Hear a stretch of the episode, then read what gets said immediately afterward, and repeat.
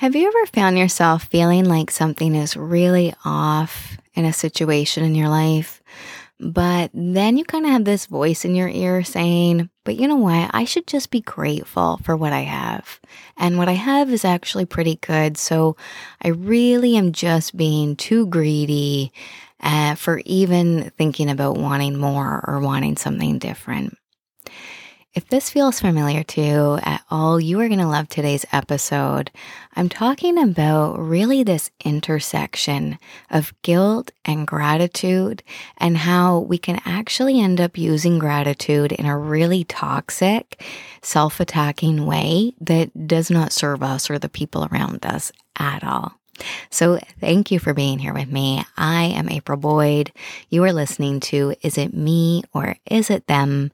And this is a podcast for those of us that want to take responsibility for our half of our relationships and how we show up in our lives without always feeling like it's our job to clean up the mess on everybody else's side of the yard.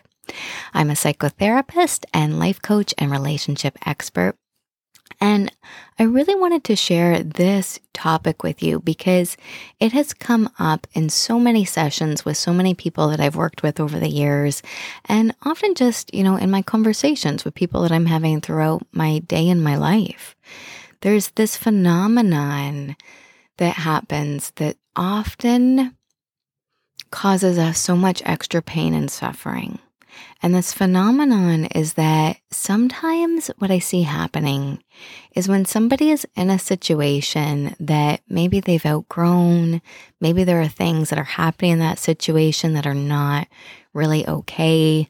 Maybe that's a relationship that has become unhappy. Maybe that's a workplace that really is unfulfilling, or there's things happening there that shouldn't be, right? All of these kind of situations that we can end up in, where I hear people describing this common phenomenon of part of me really is needing something more or different. Part of me is really needing something to change or evolve here. But maybe I'm just being too greedy. Maybe I should just be happy with what I have. Maybe I should just count my lucky stars that, this person is a good person and that should be enough, even if I'm not fulfilled in this relationship. And it's so painful, these self-attacking thoughts. Right? I have no reason to complain. I should just be grateful. I should just focus on the good. And while there's times when that can be really useful to kind of look at how our thoughts are shaping our reality and shaping our mood and our experience, right? Essentially, this comes from the CBT, cognitive behavioral therapy model, where we know that the thoughts that we tell ourselves create our mood. Right? The story that we tell ourselves creates how we experience and feel about a situation. But there's times when it's useful to focus on the positive to help boost ourselves up a little bit. But when this becomes a daily survival strategy for trying to talk yourself into enduring a situation that actually needs to be addressed, that actually needs to be changed, then this tool of gratitude actually just becomes really toxic and dangerous, right? It becomes a part of this toxic positivity culture where we're using gratitude as a way to bypass the need for real conversation, to bypass the need for actual change, and bypassing that own part of our identity that is calling out for something more. And I know that one of the things that makes this so prevalent is that there's this guilt that often comes with being in a position in your life where your basic needs are met. Right? I have housing, I have food, I have so much more than so many other people do in the world. I'm so blessed in so many ways. I should just be grateful for the fact that I have a comfy home to live in even though my partner barely speaks to me, right? Whatever that situation is, I should just be so grateful that, you know, I have this life and I have this house, even though my soul is calling for something different. And I was having this conversation with a man the other day, one of my clients, and he was talking about how this would show up for him in the way that he had created all this success, all of these wonderful achievements, all of these rich living experiences with his beautiful wife and his family and, you know, these lovely things that they had worked for and created in their lives. And he would talk about really having part of him that would kind of lean away from the good moments as they were happening, right? When they'd be at their beautiful cottage, getting to experience these lovely moments of just beauty and goodness, there would be part of him that would almost be holding back. And as we explored that, the piece that came up around that was that guilt. How is it that I get to have all of this? And there's so many other people in the world that are struggling just to get their basic needs met.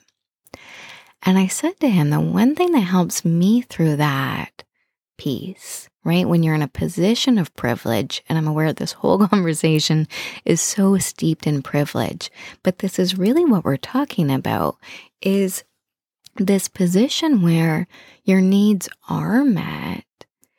And the piece that helps me to kind of move through any guilt that might come up around that, right? That I have so much and other people in the world have nothing, is almost this truth that I realized the one day that I believe that if I was starving, right? Truly so hungry, I'm not getting enough food. Yes, it would be really awful to watch somebody else enjoying their meal and having their lunch. That would sting, right? At a gut level, that would probably literally hurt. But I believe that the only thing worse than watching somebody else be fed while I'm starving would be watching that person carelessly throw out half of their meal into the garbage in some kind of misguided attempt at solidarity or support with me, because I receive no benefit. If I'm the person that's starving, I receive no benefit of you throwing out half of your food. And so I believe that when you are in a position of privilege, the kinder thing, the more responsible thing is to make use of the opportunities that you have.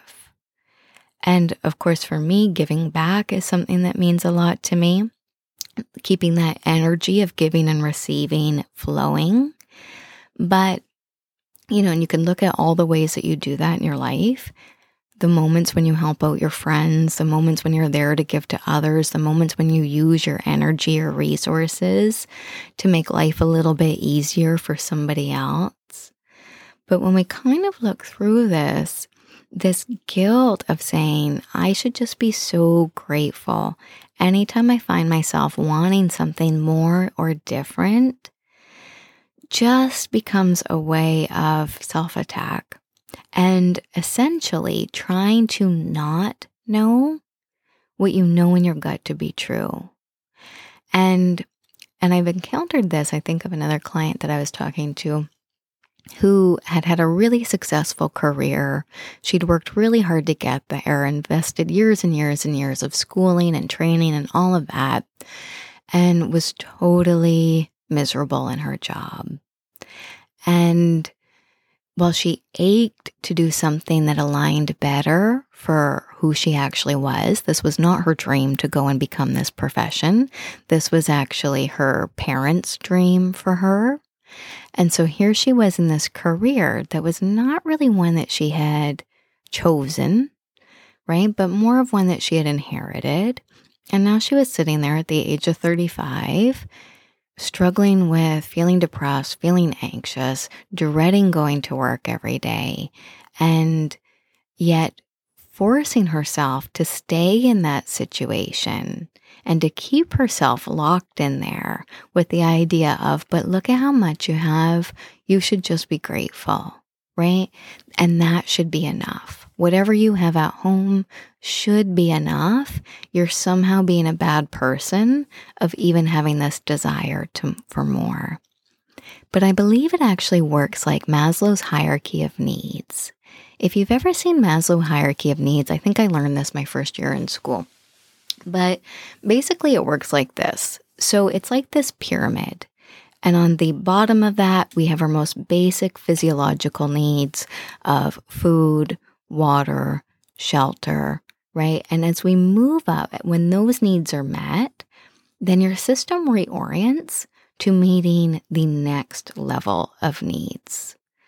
And then once those needs are met, it orients to the next level of needs. So this is actually just the very basic human process of this. Once your needs for shelter, food, housing are met, then we start to be able to bring our attention to things like the quality of your relationships, your own self-actualization. Am I being true to who I am? Am I living a life that feels like my own? Am I living a life that I'm excited to get out of bed for in the moment? This is not greed. This is not selfishness.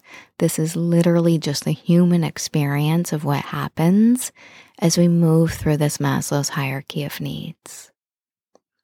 We become freed up where our system inevitably is going to ask those questions, whether we want it to or not. Am I okay in this relationship? Am I happy here? Is this meeting my needs to be known, to feel like I belong, to be accepted, to have connections with people that care about me, right? Am I able to use my skills, my talents, what I feel like I'm most inspired and lit up by doing? These higher level questions are built into us and inevitably become unlocked and start to be whispered into our ears once our basic needs are met. So this is not selfishness. This is just the built-in human experience. So we can't use the tool of gratitude as a way to just quiet our longings and shut ourselves down and keep ourselves small. That's not how gratitude is intended to be used, right? Gratitude is intended to be used as an accurate moment of stepping back so that we don't just fall into that negative bias that our brains are literally programmed to do. Our brains are absolutely programmed to notice the negative more than the positive in our life. So when we talk about this idea of focus on the positive, we're just really saying balance that out. But when you're doing that and you're still feeling like something really is missing, it might be worth stopping and asking yourself, what is that missing piece? What are you thirsty for? What are you needing more of? What is not working for you? What needs to change and grow? So I would love to hear your thoughts on this. And if you have a question, DM me and let me know. I'm on Instagram @withloveapril. And if you found this useful, then please take a screenshot and share it on Instagram. And again, I'm @withloveapril. All right, I will see you guys next time. Take care.